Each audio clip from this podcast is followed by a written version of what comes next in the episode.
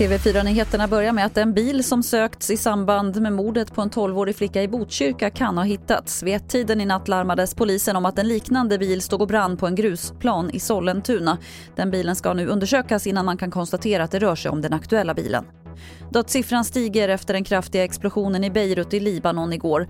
Minst hundra människor dog och fler än fyra tusen skadades. Och T V fyra-nyheterna har varit i kontakt med Expressens korrespondent Kassem Hamadeh som är på plats i Beirut.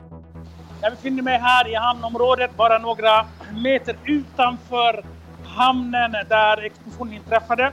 Folk söker efter sina nära och kära. Eh, oklart vad eh, orsakade explosionen, men det som regeringen bekräftar nu att det är explosiva ämnen som hade bevarats in i hamnområdet som exploderade.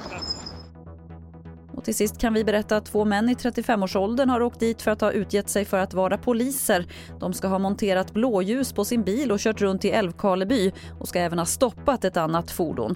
Polisen fick höra talas om det här genom en film på Instagram och konfronterade männen som båda har erkänt.